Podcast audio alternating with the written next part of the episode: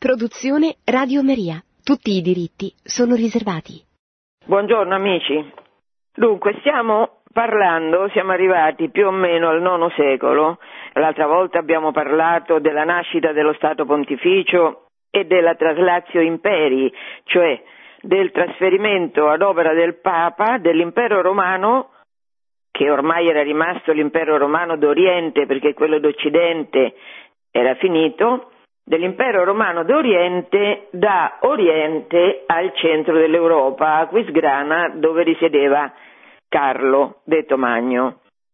Questo è stato un evento epocale, ovviamente lo potete capire. Se volete potete andare sul sito di Radio Maria o sul mio e ascoltare, che ne so, quando siete in macchina, quando potete, quella trasmissione perché è una trasmissione che metteva le basi, mi pare, abbastanza chiaramente, soprattutto per quello che riguarda la nascita del potere temporale, delle questioni di cui poi si parlerà nei secoli successivi. Adesso, oggi, eh, riprendiamo dalla fine dell'evangelizzazione dei popoli europei, cioè degli slavi. Gli slavi si erano stanziati nei territori dell'Europa centrale, orientale, la Russia, e meridionale tutta la penisola, non tutta, ma insomma, buona, eccetto la Romania e la Grecia, buona parte della penisola balcanica. Allora, questi slavi sono evangelizzati all'inizio dai missionari franchi, perché, lo dicevo, sia Pipino che suo figlio Carlo Magno sono cristiani, hanno desiderio di evangelizzare, ma anche hanno desiderio, eh, abbastanza comprensibile, di aumentare il proprio potere con l'evangelizzazione, e cioè loro mandano monaci a evangelizzare, ma poi questi monaci, questi, questi popoli, questi nuovi popoli evangelizzati e romanizzati, si spera che entreranno nell'ambito del potere franco, prima regio, poi imperiale. Allora, eh, in Moravia, adesso parliamo della Moravia, la Moravia è quella parte della Repubblica Ceca che sta a est, a est di Praga per intenderci, grosso modo. Allora in Moravia erano arrivati i missionari franchi, quindi c'era una chiesa, però, ed è bellissimo questo, a metà più o meno del IX secolo, il principe di Moravia Rastislav scrive all'imperatore Michele III e gli scrive una lettera bellissima. Gli dice, il nostro popolo, da quando ha respinto il paganesimo, osserva la legge cristiana, però non abbiamo un maestro che sia in grado di spiegarci la vera fede nella nostra lingua. E se voi, io insegno anche nei seminari che stanno in territorio slavo, in effetti la lingua slava non c'ha niente, nessuna radice praticamente in comune con le lingue neolatine. Eh, anche il tedesco ha diverse radici in comune con le lingue neolatine, ma lo slavo proprio nessuna, anche diciamo eh, la pronuncia, le, le, le parole. E quindi questi moravi che chiedono per bocca del loro principe all'imperatore di mandare qualcuno che potesse insegnargli nella loro lingua, eh, hanno una, una necessità sacrosanta. E l'imperatore manda due personaggi che sono due fratelli, Cirillo e Metodio. Questi sono giovani di Salonicco, un ambiente sociale molto alto, erano anche amici dell'imperatore, e questi eh, desiderosi di evangelizzare acconsentono molto volentieri alla richiesta che fa loro Michele III, andate, andate lì in Moravia, andate e studiate la lingua di quei popoli, cercate di rendergli possibile eh, l'avvicinarsi alla Bibbia, l'avvicinarsi alla nostra cultura. E così succede. Succede che Cirillo e Metodio, eh, diciamo eh, Giovanni Paolo II, che è uno slavo, Giovanni Paolo II quando ha commemorato l'undicesimo centenario della morte di Metodio, cioè dopo 1100 anni della morte di Metodio, cita Paolo, il primo, il prototipo di tutti gli evangelizzatori, e dice Cirillo e Metodio sono veri modelli per tutti i missionari che nelle varie epoche hanno accolto l'invito di San Paolo di farsi tutto a tutti, per riscattare tutti. Ecco, questi due fratelli si sono fatti slavi per riscattare gli slavi, cioè hanno cambiato in qualche modo il loro modo di pensare, il loro ambiente culturale e hanno acquisito quello slavo. Tanto profondamente l'hanno acquisito che sono riusciti, Cirillo questo soprattutto, sono riusciti a ehm, inventare un alfabeto che si chiamerà glagolitico, che poi cambierà nome e verrà detto cirillico, l'alfabeto che ancora utilizzano, a parte la Polonia, tutte le nazioni, a parte la Polonia anche la Croazia, però la Russia, l'Ucraina, ancora hanno questo alfabeto cirillico, che è un alfabeto di derivazione greca, diciamo, che però io non lo so, ma insomma l'ho letto, rende benissimo tutti i suoni anche della lingua slava. Allora, questi eh, traducono la Bibbia, quindi rendono possibile l'accesso alle scritture agli, ai Muravi, agli slavi. Questa è una meraviglia. La Chiesa ovunque va, ovunque evangelizza, non solo evangelizza, ma anche in qualche modo romanizza. E, e questi hanno, diciamo, portato la cultura, portato l'alfabeto, quindi resa possibile una letteratura che prima chiaramente non esistendo l'alfabeto non, non, non c'era. Cioè c'è un avanzamento anche spirituale, culturale dei popoli a cui eh, viene portato il cristianesimo enorme. Se non che succede che eh, qua erano arrivati i franchi per primi in Moravia e i franchi non accettano che quello che era frutto del loro lavoro, cioè la conversione di questi popoli, anche se era una conversione che era rimasta a uno stadio abbastanza eh, rozzo perché non avevano tradotto come tutti i monaci, come tut, sempre la Chiesa ha fatto, tradurre le scritture nella lingua dei popoli a cui si, si rivolgeva, anche se non avevano fatto questo diciamo ulteriore eh, passo, però comunque c'erano loro e quindi in teoria la Moravia, eh, i franchi pretendevano che fosse un territorio di giurisdizione di loro competenza. Cosa che con l'arrivo di Cirillo e Metodio così non succede più perché anzi questi slavi vengono incorporati in qualche maniera alla Chiesa bizantina, alla Chiesa orientale. E però questo succede non senza fatica, non senza guerre, non senza ingiustizie, perché?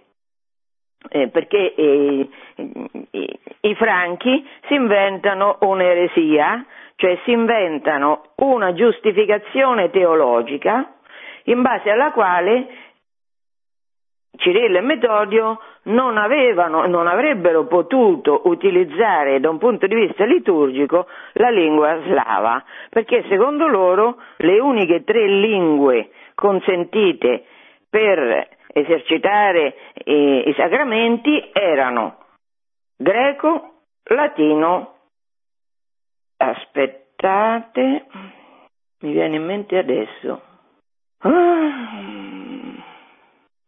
sarà ebraico sicuramente, però, però dopo magari lo controllo e ve lo dico con sicurezza. Comunque loro sostenevano, pro domo loro chiaramente, nel loro interesse, che la liturgia non potesse essere celebrata in lingua slava perché questa era un'eresia, mai era stato fatto così.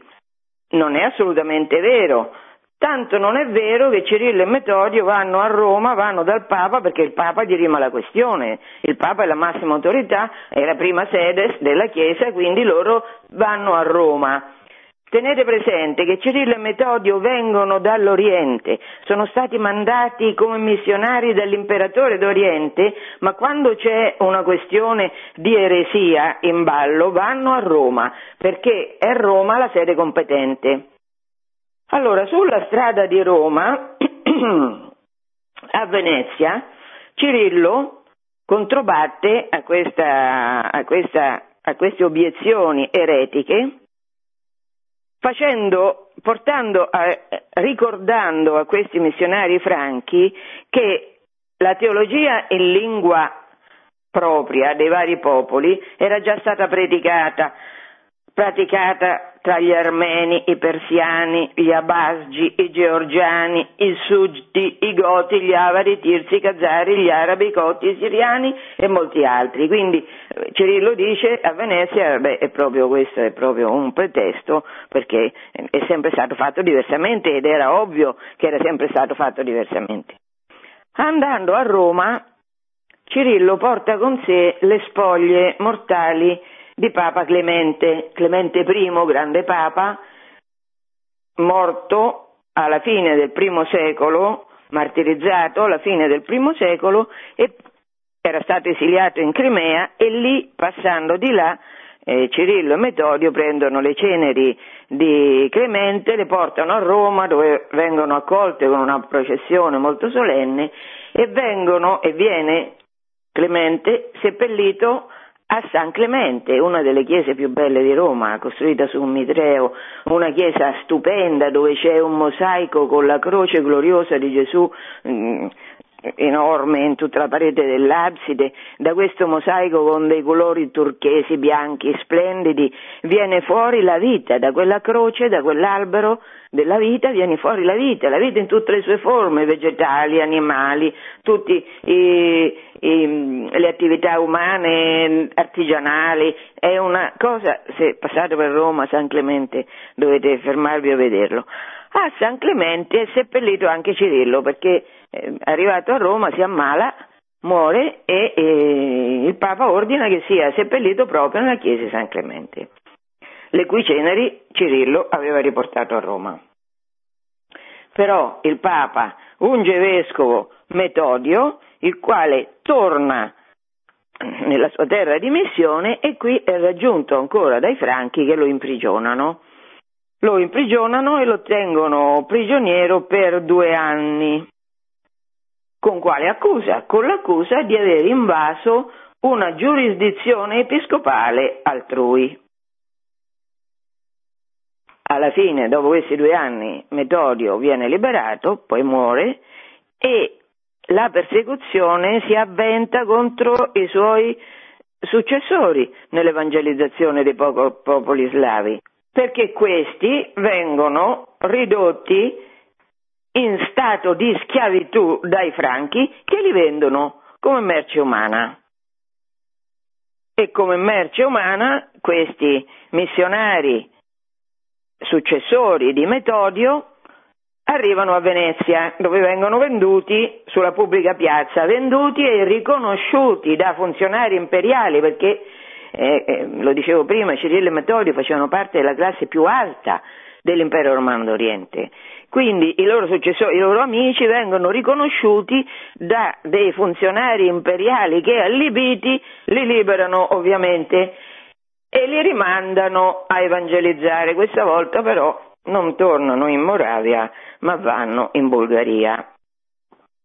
Quindi questo episodio in cui degli evangelizzatori vanno a rischio della vita e a rischio della vita proprio e la vita loro viene messa in pericolo da chi? Dai pagani? No, in questo caso viene messa in pericolo da altri cristiani che hanno l'obiettivo, anche loro perlomeno dicono di averlo, di evangelizzare delle popolazioni. Ma il conflitto di potere è talmente grande perché dietro l'evangelizzazione promossa dai potenti c'è, dai re, c'è chiaramente una questione anche di potere così grande che c'è uno scontro, una grandissima ingiustizia che viene fatta a queste persone che per amore di Gesù sono state mandate a evangelizzare nei territori slavi.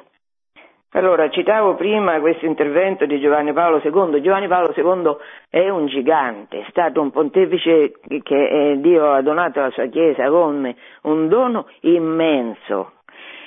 È stato anche un poeta, era non solo un attore, era un poeta, ha scritto testi di teatro e nella commemorazione dell'evangelizzazione degli slavi, lui Adesso ve la, ve la leggo una, una, parte di questo intervento fatto per 1500 anni della morte di Metodio perché è veramente stupendo.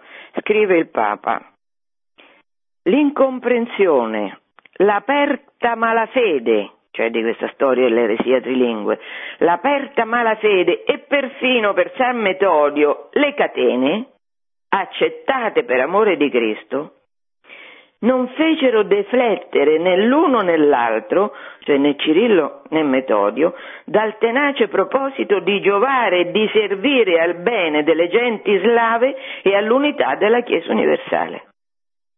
Fu questo il prezzo che dovettero pagare per la diffusione del Vangelo, per l'impresa missionaria, per la coraggiosa ricerca di nuove forme di vita e di vie efficaci per far giungere la buona novella alle nazioni slave che si stavano formando. Salto un po'. E poi fu uno sforzo veramente degno dello spirito missionario, quello di apprendere la lingua e la mentalità dei popoli nuovi ai quali portare la fede, come fu esemplare la determinazione nell'assimilarle e nell'assumere in proprio tutte le esigenze ed attese dei popoli slavi. Cioè, sta dicendo qua Giovanni Paolo quello che dicevo prima, cioè che Cirillo e Metodio per, hanno fatto proprio l'anima slava, hanno assunto l'anima slava, hanno assunto un'identità slava, perché per amore uno, questa è l'esperienza comune, no? Quando uno vuole bene a una persona, uno capisce quella persona, capisce le esigenze di quella persona, le intuisce. E così dice Giovanni Paolo, Cirillo e Metodio hanno sposato per amore, hanno fatto proprie le esigenze dei popoli slavi. La scelta generosa di identificarsi con la loro stessa vita e tradizione, dopo averle purificate e illuminate con la rivelazione, rende Cirillo e Metodio veri modelli di tutti i missionari. Questo è il, è il brano che leggevo prima la scelta di identificarsi con la stessa loro vita e tradizione dopo averle purificate e illuminate con la rivelazione, certamente, perché la rivelazione compie, porta a compimento, rende magnifiche tutte quelle aspirazioni interiori del cuore dell'uomo verso la verità, che tutti hanno in tutti i popoli.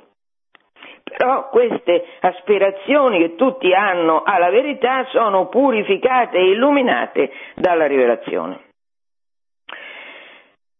Pio XI, a proposito di questi evangelizzatori dei popoli slavi, Cirillo Metodio, scrive che sono figli dell'Oriente, certo sono di Salonicco, sono di cultura greca, di patria bizantini, d'origine greci, per missione romani, perché è sempre il Papa che invia i missionari e dal Papa sono venuti Cirillo e Metodio per risolvere le questioni di, com- di conflitto, di competenza con i franchi, per i frutti apostolici slavi. E Papa Wojtyła ha elevato Cirillo e Metodio a patroni d'Europa insieme a Benedetto, Brigida di Svezia, Caterina da Siena, Teresa Benedetta della Croce, Edith Stein e Cirillo e Metodio aggiunti. Quindi sono i patroni d'Europa per desiderio di Giovanni Paolo sono sei, tre uomini e tre donne. Mm, Papa Oitivo lo diceva sempre che eh, l'Europa deve respirare con i suoi do- due polmoni, la parte orientale e la parte occidentale. L'Europa ha un'unità profondamente cristiana a cui si è ribellata nel corso degli ultimi secoli e vediamo le tragedie che da questa ribellione, da questa apostasia sono derivate, ma l'Europa è, nasce perché è frutto della vita donata per amore di Cristo per evangelizzare i popoli che nel corso dei secoli hanno invaso i territori dell'impero romano prima dell'impero romano e poi anche i territori che l'impero romano non era riuscito a conquistare. Facciamo una pausa musicale.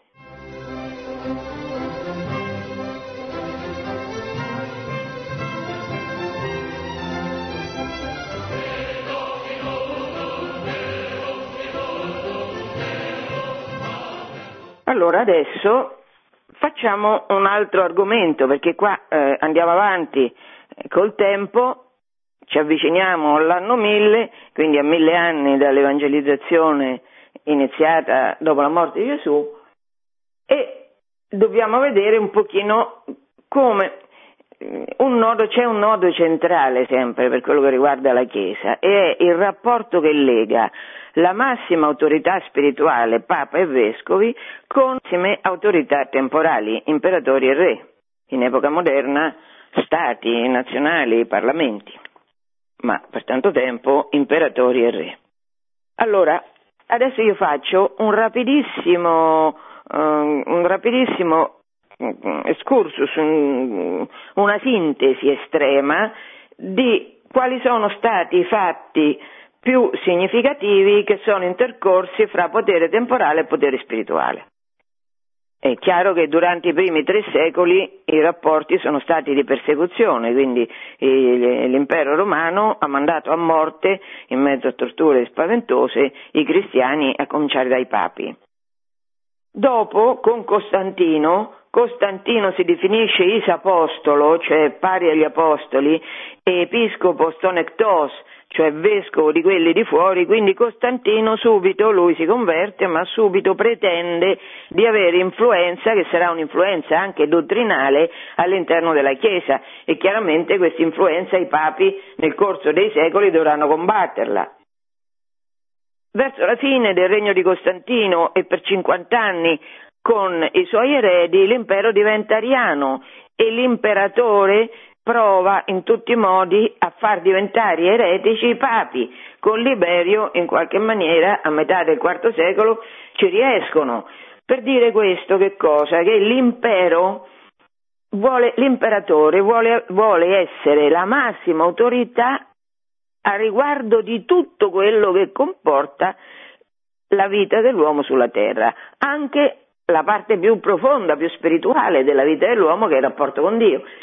L'imperatore vuole entrare anche in quel rapporto perché vuole essere potente, vuole essere obbedito, vuole che l'impero che gli è sottomesso sia unito, anche questo chiaramente in funzione dei nemici, perché se io ho una compagine, un popolo unito, questo popolo combatte con più, con più determinazione contro quelli che mettono in pericolo questa unità, cioè contro i nemici.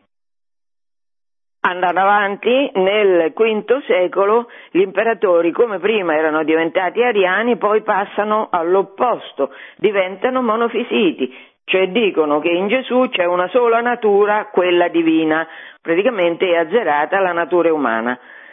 Questo è il contesto in cui c'è quello che si chiama scisma acaciano, cioè Roma non accetta questo monofisismo e in questo contesto di difficoltà con l'impero d'Oriente, Papa Gelasio nel 494, durante lo scisma acaciano, provocato dall'impero che voleva che tutti accettassero il monofisismo, Gelasio scrive all'imperatore una lettera, ve ne ho parlato, una lettera che va sotto il nome, in cui viene espressa una teoria che va sotto il nome teoria delle due spade, e cioè il Papa dice all'imperatore, bene, questo impero che certamente è unico, come un'unica persona, l'unica persona ha due braccia, la braccia destra tiene la spada spirituale, quella sinistra, quella temporale, il che significa che, una dottrina chiarissima, che in campo spirituale è il Papa che decide e l'imperatore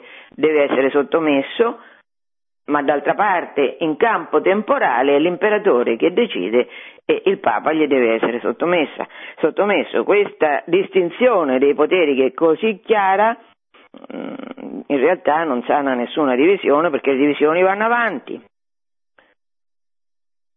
A metà del V secolo c'è Giustiniano che vuole imporre, eh, vuole imporre di nuovo questa eresia monofisita. E per questo depone Papa Silverio e lo esilia a Ponza, fa eleggere Papa Vigilio, ma non contento poi esilia a Costantinopoli Papa Vigilio perché sottoscriva questa eresia monofisita, quindi diciamo uno scontro, uno scontro fortissimo con Giustiniano a metà del VI secolo.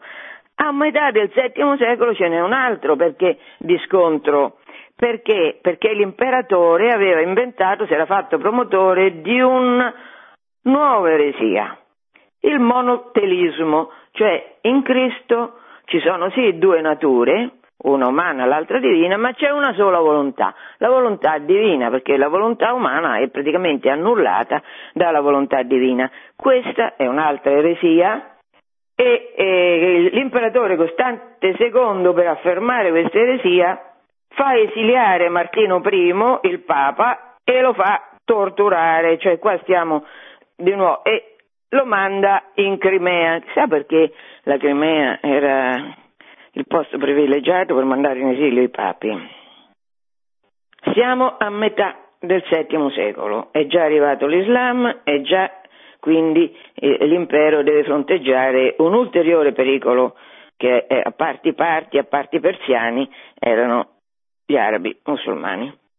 C'è un ultimo episodio in cui l'imperatore vuole piegare a sé e deportare a Costantinopoli il Papa, all'inizio dell'VIII secolo, nel 701, il Papa si chiama Sergio I, però l'imperatore non riesce in questo suo desiderio perché la popolazione romana si oppone, cioè il, il, Papa non è esiliato perché è difeso dal popolo romano. Quindi all'inizio dell'VIII secolo l'impero romano d'Oriente non può più direttamente offendere il Papa a casa sua. Pertanto c'è una diciamo, una separazione di fatto fra Oriente e Occidente.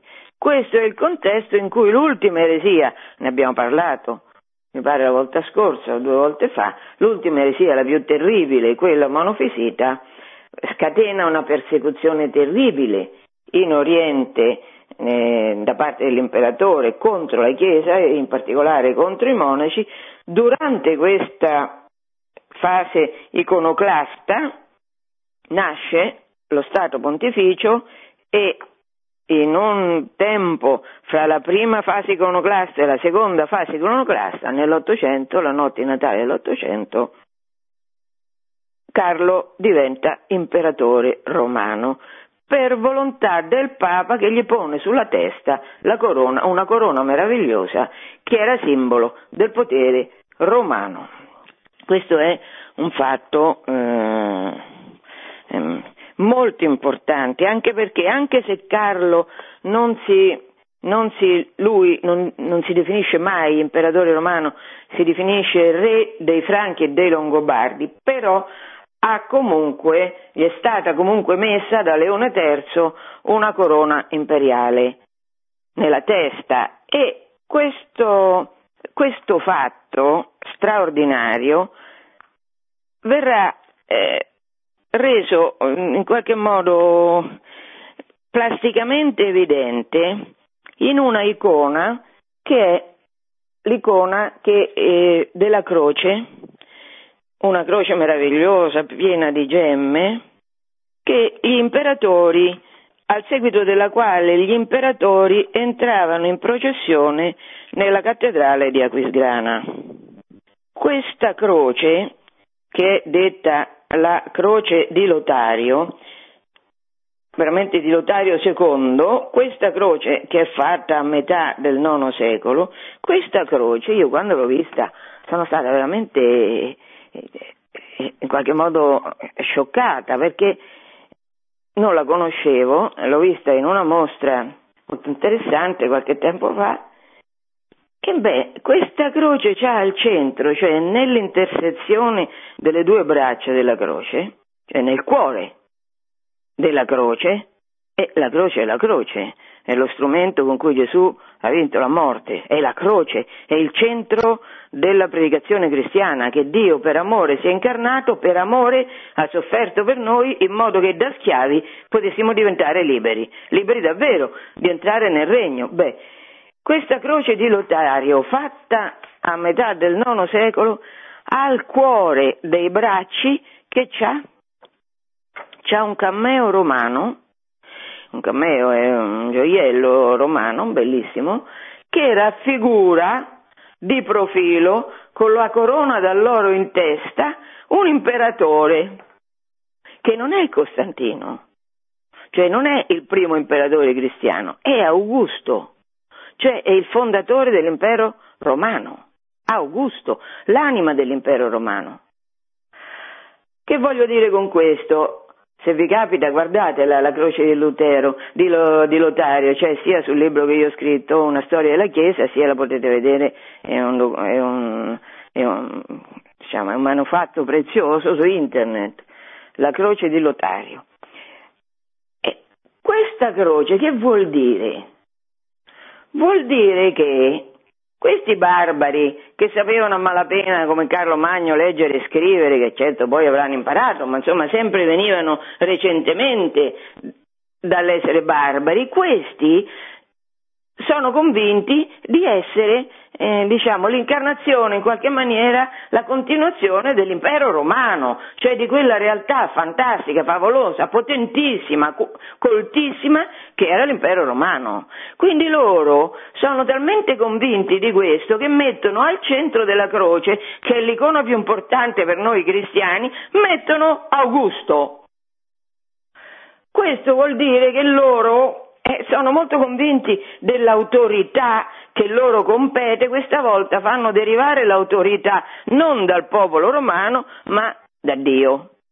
Da Dio però ci mettono Augusto.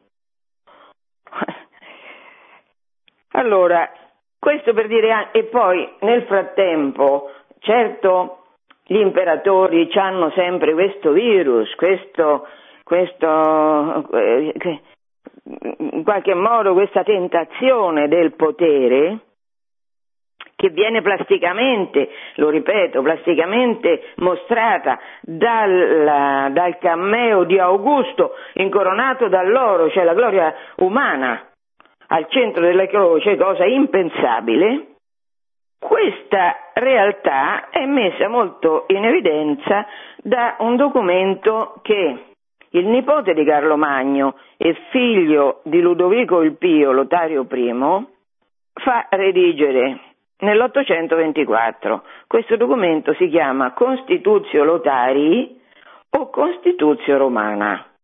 Che cosa viene stabilito in questa Costituzio Romana? Vi ricordo che, eh, che eh, Papa Stefano II aveva, e anche Papa Zaccaria, avevano reso Pipino e poi e i suoi figli, patrizi romani. Ecco, questa è una Costituzione romana. Gli imperatori la promulgano in quanto romani, in quanto patrizi romani, in quanto responsabili dell'ordine a Roma. Vi ricorderete che a Roma di ordine non ce n'era tanto nel IX secolo, meno che mai nel X, e perché non c'era questo ordine? Non c'era perché il Papa aveva raggiunto, avendo raggiunto la carica di re, era talmente, era potentissima, era la prima autorità al mondo, in tutto il mondo, ma nel mondo occidentale proprio unica, e questo si sapeva, ma adesso era pure re.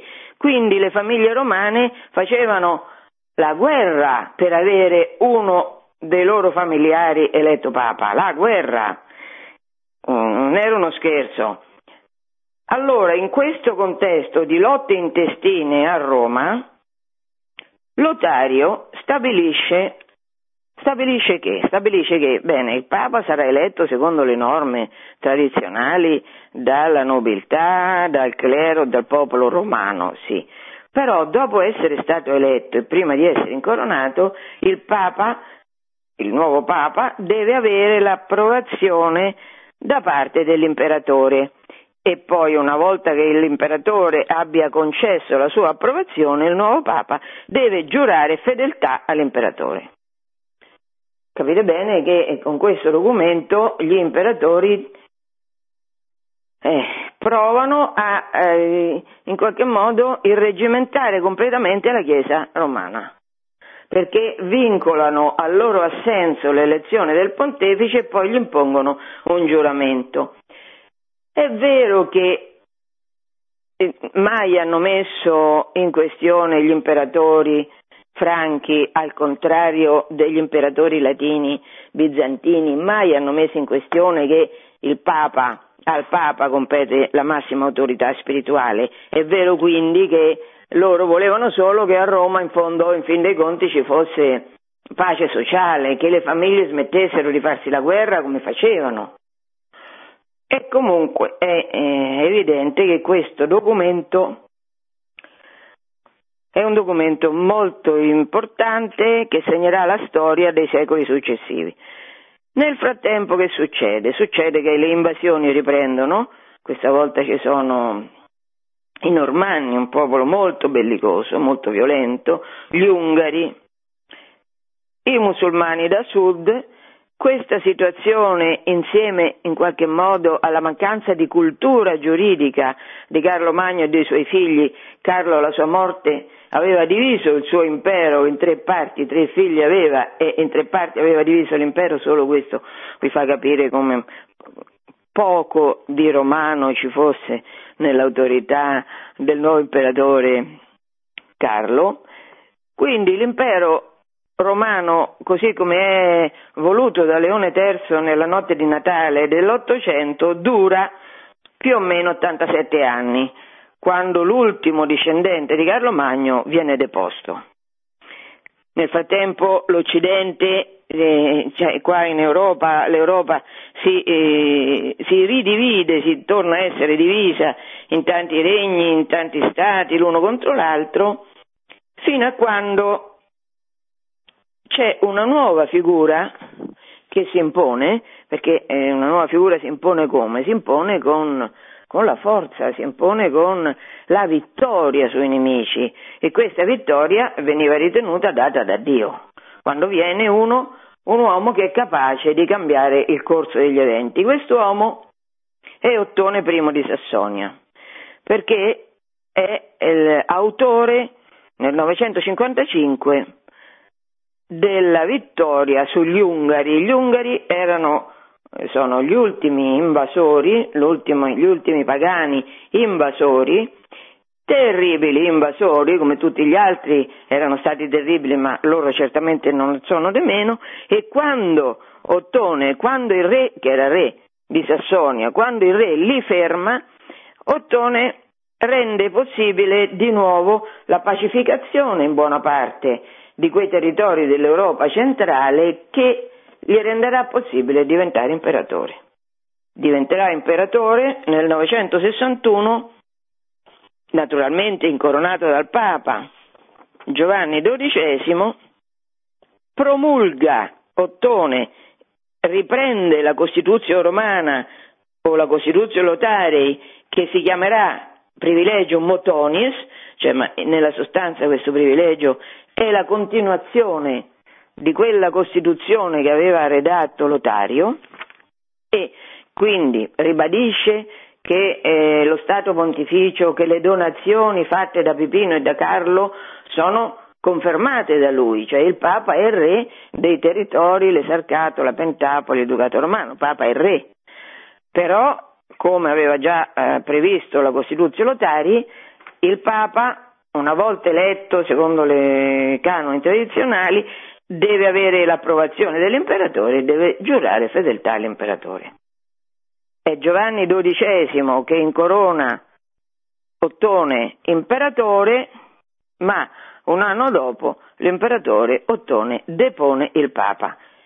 Questo stiamo all'interno del X secolo il, decimo, il secolo oscuro del papato, sono eletti papi. Questo Giovanni XII era figlio di un grande, eh, di un uomo molto potente che lo aveva imposto, praticamente imposto come papa, l'avevano fatto diventare papa a 18 anni, questo, questo Giovanni era un dissoluto, un uomo che è stato accusato fra l'altro di ogni tipo di abominio, ogni tipo di crudeltà, fatto sta che l'anno dopo la sua incoronazione Ottone I lo depone.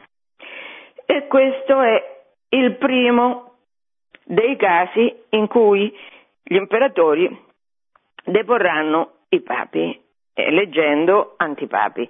In questo caso eh, Ottone c'ha tutta la Chiesa romana dietro, perché Giovanni era... Uh, era, diciamo, si potrebbe chiamare volgarmente quasi quasi un avanzo di galera e quindi non c'è uno scisma, non c'è perché tutti accettano questa deposizione di Giovanni XII, comunque eh, questa è l- la prima volta che un imperatore che certamente è, ovviamente patrizio romano, cioè deve, perché il Papa, il Papa è re a Roma, ma il Papa non ha un esercito paragonabile come forza ovviamente a quella dell'imperatore, quindi in realtà l'ordine in senso vero eh, ricade sulle spalle dell'imperatore, anche se il Papa è re.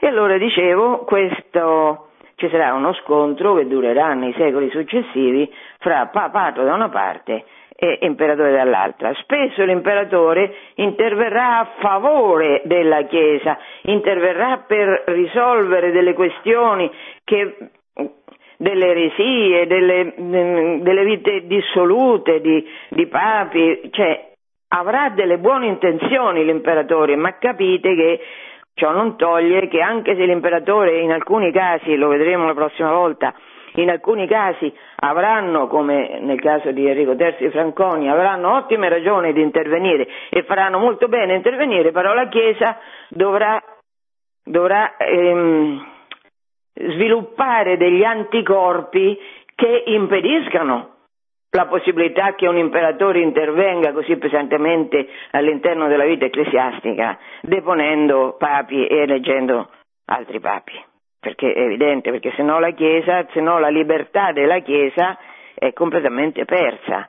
Quella libertas ecclesia che è all'origine della nascita dello Stato pontificio è completamente stracciata nel caso che l'imperatore abbia un potere così esteso all'interno della Chiesa.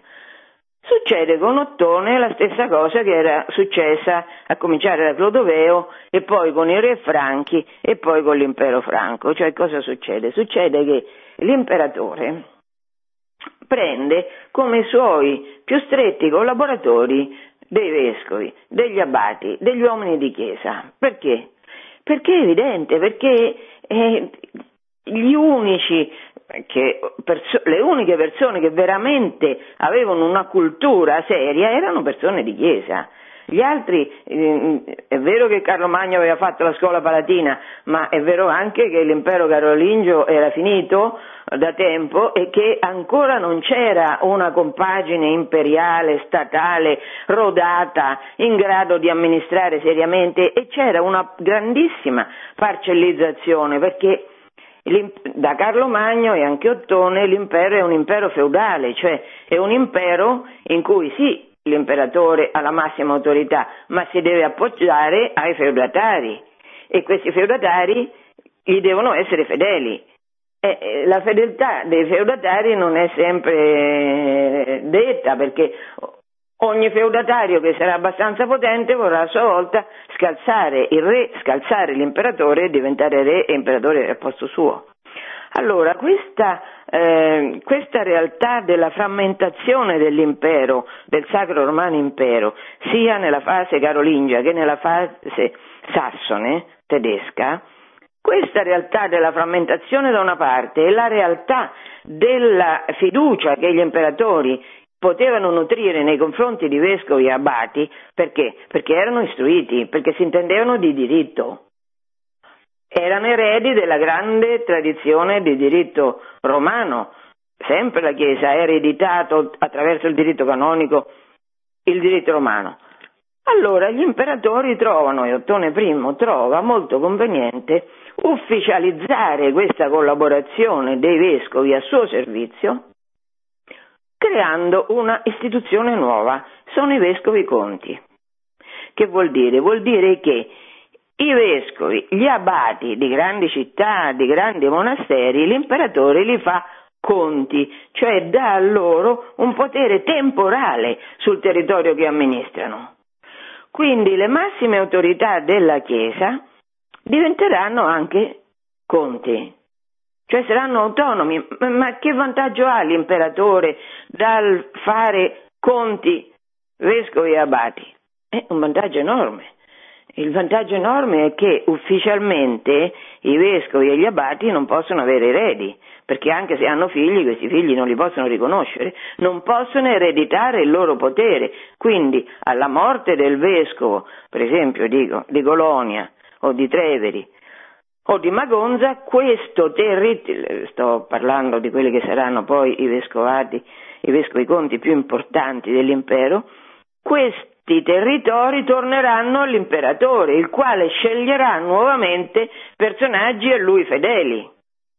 Quindi questa istituzione dei vescovi conti è molto utile all'impero, certamente, perché permette, permette all'imperatore di avere tanti territori i cui capi li sceglie lui e quindi sceglie, sì, forse anche persone brave, però soprattutto persone che sono sue creature, quindi che gli sono fedeli, che devono tutto a lui, persone che amministreranno normalmente bene i territori che vengono loro affidati dall'imperatore e questo consentirà alla Germania da una parte di diventare una zona molto ricca al centro dell'Europa e consentirà soprattutto all'imperatore il potere che vuole avere. Il, naturalmente l'imperatore vuole avere potere anche in senso buono, perché se ha potere vuol dire che non ci sono conflitti di potere suo, nel suo regno, quindi che la popolazione vive più in pace. Però è evidente che questa situazione porterà allo scontro con la Chiesa, è evidente perché il vescovo di Colonia che è scelto dall'imperatore e che è consacrato dall'imperatore vescovo e che prima di essere consacrato vescovo è consacrato conte di Colonia, questo signore a chi obbedirà? Obbedirà all'imperatore o al Papa? Beh, è evidente che, salvo eccezioni, obbedirà all'imperatore. Cioè è evidente che la massima autorità in assoluto a scapito di quella del Papa sarà quella dell'imperatore e che quindi il potere spirituale verrà in qualche maniera mh, mm, reso suddito del potere temporale. Questo la Chiesa non lo può accettare, ma non lo può accettare non per una questione di potere, per una questione di indipendenza, di libertà della Chiesa e delle massime autorità nella Chiesa. Questo è evidente, ma è altrettanto evidente che ci sarà uno scontro perché all'imperatore fa troppo comodo eleggere le persone che vogliono e farle diventare contemporaneamente corti e è uno strumento troppo grande della sua massima autorità per poterci rinunciare. E ci rinuncerà dopo, dopo guerre dopo guerre, dopo scontri, dopo deposizioni dei papi, elezioni di antipapi, insomma sarà una cosa seria perché dietro a tutto questo c'è il potere e c'è il desiderio. Il potere che non è solo, diciamo, non si può vedere solo un aspetto negativo in questo, perché ripeto, l'ordine pubblico è necessario mantenerlo, è utile alle popolazioni perché non c'è la guerra, perché c'è più giustizia, quindi in qualche modo la massima autorità temporale si muoverà anche per garantire questo ordine pubblico, però il discrimine fra una cosa buona, mantenimento dell'ordine pubblico, e una cosa meno buona che è l'ambizione personale di, avere, di essere primus sulla terra, eh, si utilizzerà di tutto nel nome di Dio, per volontà di Dio, eh, però insomma sarà. Volevo parlare io oggi anche di Cluny e ne parlerò ovviamente in qualche minuto che mi resta con molta eh, così un po' solo per accennare che lo Spirito Santo è Dio perché la storia sì l'uomo fa di tutto perché sia in suo potere Oggi noi vediamo che cosa è capace di fare l'uomo per ridurre la storia e la vita delle persone in suo potere, l'uomo è capace attraverso le istituzioni internazionali e attraverso l'infiltrazione di queste istituzioni internazionali all'interno dei governi e dei parlamenti di eh, pubblicizzare che non si nasce maschi e femmine, maschi e femmine si diventa, no? Si diventa con l'educazione, cambiando sesso. Guardate questo orrore, questo era un vero schifo, questa depravazione dell'intelligenza che viene diffusa oggi è è frutto di che cosa? È frutto di questa libido dominante, di questo desiderio di eh, dominare, di fare la storia immagine dei desideri, pervertiti anche desideri che nella, nella mente di alcune persone, di alcuni gnostici si fanno strada. Questa realtà eh, che può, può far venire in mente agli gnostici che guidano loro la storia, adesso loro sono convinti che riusciranno a cambiare, eh, riusciranno a portare questi nuovi diritti dappertutto, in modo che la libertà di cambiare sesso, di diventare questo e quell'altro, sia regni sulla terra, questa nuova schiavitù terribile che gli gnostici stanno preparando e, e, e loro sono convinti che loro guidano la storia, non è così, non è così. La storia la guida Dio.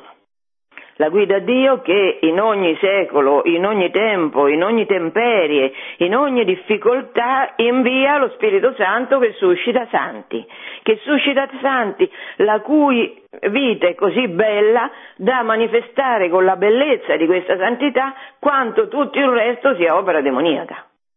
E quindi questo, questa vita santa splende talmente tanto come dice Giovanni nel prologo, la luce è venuta nel mondo, le tenebre non lo hanno accolta, ma quelli che vedono questa luce nel mondo eh, vedono con tale, per esempio, chi vede oggi in questa società di disperati soli, chi vede una famiglia cristiana piena di figli, piena di nipoti, di zii, di nonni, questa ricchezza meravigliosa che è la famiglia cristiana, eh, la invidia la invidia, magari anch'io, delle volte questo magari anch'io avviene fuori tempo massimo, cioè in un momento in cui ormai non è più possibile avere una famiglia così, però quei giovani che vedono questo sono attratti da questo.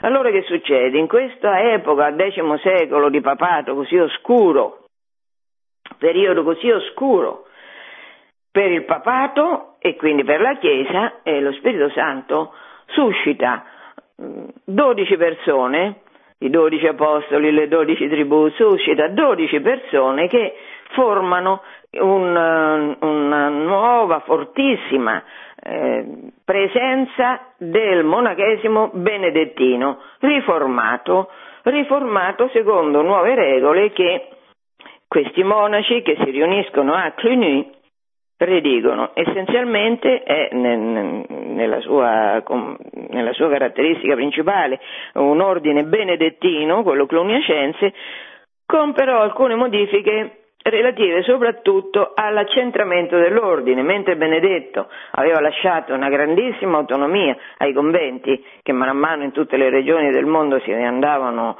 formando, l'ordine cluniacense no, non lascia questa autonomia perché tutti i vari monasteri obbediscono all'abate di Cluny. Allora questo ordine cluniacense viene fondato nel 910 quindi all'inizio del X secolo, e pensate che eh, due secoli dopo ci sono 1200 monasteri in tutta Europa. 1200 monasteri, un'enormità, guardate, mm, tanti, perché bisognava costruire, costruire con tutte le biblioteche che questo comportava, con l'arte, perché anche i, i, monasteri cluniacensi danno molta importanza, come sempre la Chiesa ha fatto, all'arte, al luogo in cui il, il, cuore della vita monastica si svolge, e cioè la preghiera, e cioè la Chiesa, edifici che cominciano ad avere una spinta verticale che poi sarà ripresa qualche tempo dopo dal gotico, dall'architettura gotica. La vita dei monaci a Cluny che rimettono in vigore tutte le regole monastiche, così anche dure per la vita di tutti i giorni, creerà uno stupore tale mm, all'interno delle popolazioni dove vengono a, a risiedere questi monaci che appunto ci sarà un'esplosione di vocazioni all'interno. E questa diciamo riforma fondata all'inizio del X secolo, avrà ripercussione in tutti gli ordini sociali, in tutti, anche nel clero regolare che era afflitto dalle due piaghe che spesso accompagnano il clero e che sono nicolaismo e, simonia, cioè eh, l'importanza dei soldi per diventare, per ricoprire delle cariche ecclesiastiche e la lussuria dei, dei vari eh, diciamo, preti, diaconi, vescovi, arcivescovi e compagnia cantando, allora anche il clero regolare sarà rigenerato perché vedrà la bellezza vedrà, e si dovrà confrontare con queste meraviglie che sono questi, questi monaci cluniacensi. Ma la stessa società civile sarà risanata perché? Perché eh, si affermeranno quelle che verranno chiamate la pace di Dio, la tregua di Dio, cioè qui siamo in un periodo feudale tutte le guerre che un feudatario combatte contro un altro, i feudatari contro il re, via dicendo. Una guerra continua, questa guerra ha delle tregue, che sono le tregue di Dio. Cioè, nei periodi forti, nelle, durante le feste forti della cristianità, si interrompe la guerra. Pensate, un sospiro di sollievo per tutti, perché eh, Pasqua, Natale, eh, Quaresima, Avvento sono periodi in cui la guerra è proibita e tutti lo riconoscono questo, quindi è un periodo di, eh, di pausa. E poi viene riconosciuta la Chiesa come asilo, cioè un, un, anche un grande peccatore che che si rifugia in chiesa viene rispettato, l'autorità temporale non può entrare in chiesa, prenderlo e giustiziarlo, perché? Perché lui si è rifugiato in chiesa. E, e, e in chiesa c'è la pace di Dio. Voglio dire che in un periodo di grandissimi conflitti, di grandissime novità dal punto di vista di nuovo, nuove invasioni, ungari, normanni, di lacerazione del tessuto sociale, questo faro che sono i monaci cluniacense brilla. Brilla e ha la possibilità piano piano di risanare, di risanare molti strati sociali. C'è una cosa caratteristica che ottengono i monaci cluniacensi, è di dipendere direttamente da Roma. Questa questa eh, dipendenza diretta da Roma l'aveva già ottenuta Bonifacio, il patrono della Germania, per Fulda, per l'abbazia di Fulda che aveva fondato. Che significa? Perché è importante questa realtà? È importante perché il vescovo della sede, del territorio in cui è compreso Cluny, chiaramente vorrà mettere bocca su questa riforma. Chiaramente non gli piacerà questa riforma, anche perché il vescovo spesso è messo dal feudatario e il feudatario attraverso il vescovo non vuole che, una, che il modo di vita delle persone, che persone che hanno potere sfuggano alla sua autorità. Per questo a Cluny i monaci si mettono direttamente sotto la dipendenza del Papa. Quindi il feudatario che vorrà eh, in qualche maniera rubare i beni ai vari monasteri cluniacensi e se la deve vedere col Papa, perché i monasteri cluniacensi sono sotto la diretta autorità pontificia.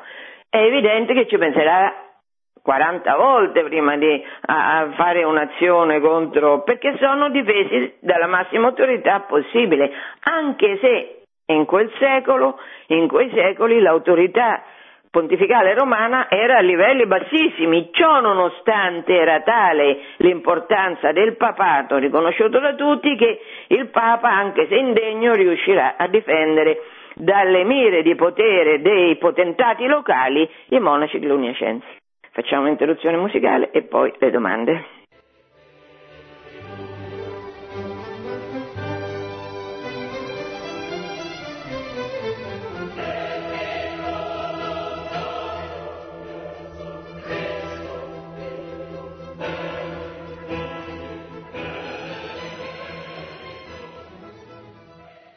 Pronto? Pronto, pronto, buongiorno professoressa. Sono buongiorno. Marco da Pisa. Le volevo chiedere due cose che, buongiorno, che non avevo capito tanto bene. Dunque, la prima era, siccome Cirillo e Metodio avevano dimostrato che avevano torto i missionari franchi a, a volere che le, le, le, i testi sacri fossero amministrati in greco, latino e, e, e ebraico, perché poi la Chiesa non ha permesso che si potesse tradurre eh, i testi sacri dal latino nelle lingue locali così la gente li potesse capire meglio, cioè si è dovuto aspettare il Concilio Vaticano II per, per avere questa cosa. E la seconda cosa, a proposito degli imperatori no, che volevano sempre impicciarsi delle cose sacre, eh, eh, lei mi se avevo capito bene, l'altra volta lei disse che Carlo Magno che non era certo un teologo, eh, aveva voluto imporre eh, il filioque, la questione del filioque a proposito sì. dello Spirito Santo. Ora, che motivo aveva Carlo Magno di imporre questa cosa, visto che di cose sacre non si intendeva, e perché il Papa aveva accettato questa imposizione, visto che poi questa imposizione, se ho capito bene, poi porterà allo scisma con, con, con gli ortodossi. La ringrazio e l'ascolto per radio. Buona giornata. Grazie anche a lei. Certo, adesso me le devo ricordare tutte le cose che ha fatto perché fa domande e sottodomande. Dunque, la prima. La prima non è che eh, la prima, eh, la Chiesa ha sempre tradotto nelle lingue, nelle varie lingue dei popoli che sottometteva eh, la scrittura, la Bibbia, sempre. È successo che dopo quella devastazione della vita ecclesiale procurata all'inizio del 1500 da Lutero e dopo la traduzione, la falsa traduzione, con false traduzioni che avevano l'obiettivo di corrompere la popolazione cattolica facendola diventare protestante, dopo la Chiesa si è dovuta difendere dalla diffusione di queste traduzioni fasulle. Ma la Chiesa aveva sempre tradotto, tradotto, tanto è vero che Lutero traduce sì la Bibbia in tedesco e quella è il, in qualche modo il, il prototipo della letteratura tedesca, la Bibbia di Lutero, ma c'erano già delle traduzioni in tedesco. Lutero ne fa un'altra e ne fa un'altra viziata a seconda della sua lettura della Bibbia e della storia della Chiesa. Allora, quello che lei dice e che poi il Concilio Vaticano II ha eh, modificato è successivo a questa devastazione provocata dalla riforma di Lutero che per, in qualche modo ha imposto agli ecclesiastici di allontanare qualche maniera la Bibbia dalle popolazioni, non perché la Bibbia, la Bibbia è parola di Dio, ma perché c'era il rischio che persone non sapienti, non in grado di, non teologi, fossero ingannati dalla volontà esplicita di ingannare dei riformati. Va bene, e questa è una.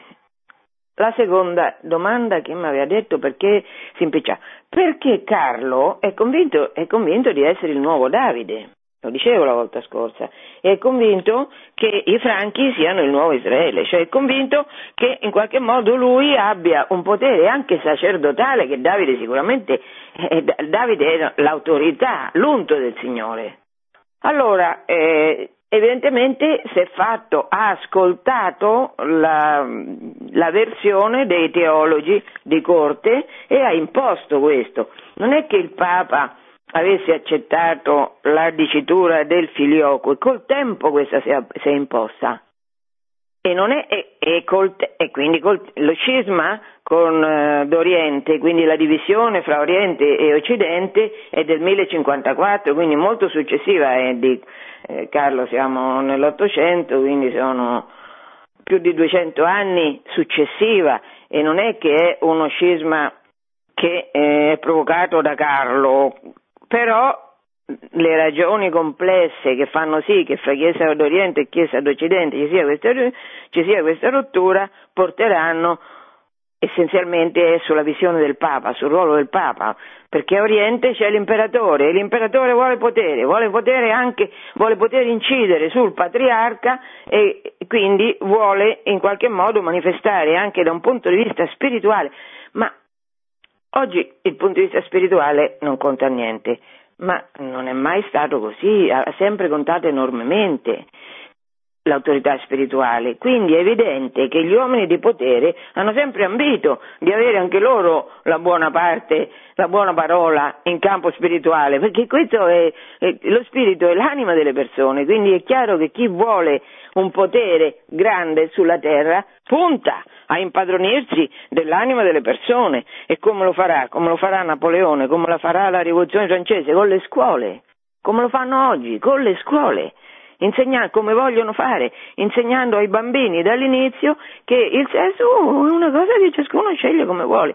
Su internet gira, um, anche i siti cattolici ce l'hanno, lo fanno vedere, un manifesto orrendo, finanziato da un americano e è diffuso in Spagna. In questo manifesto orrendo ci sono quattro ragazzini, due maschi e due femmine, in cui la femmina ha il pene e il maschio ha eh, il petto, ha la vagina, cioè si sono scontrati. È una cosa turpe, è una cosa... Allora, questo per dire che cosa? Per dire che l'educazione, punteranno all'educazione. È l'educazione che veicolerà quelli che saranno scambiati per valori o diritti. Infatti oggi si parla di nuovi diritti. Bene, non so se ho risposto, io non mi ricordo poi esattamente tutte le sottodomande che lei mi ha fatto, però più o meno spero di essere riuscita un pochino a spiegarmi. Allora, noi se Dio vuole ci risentiamo fra un mese, il terzo lunedì di febbraio. Buona giornata. Produzione Radio Maria. Tutti i diritti sono riservati.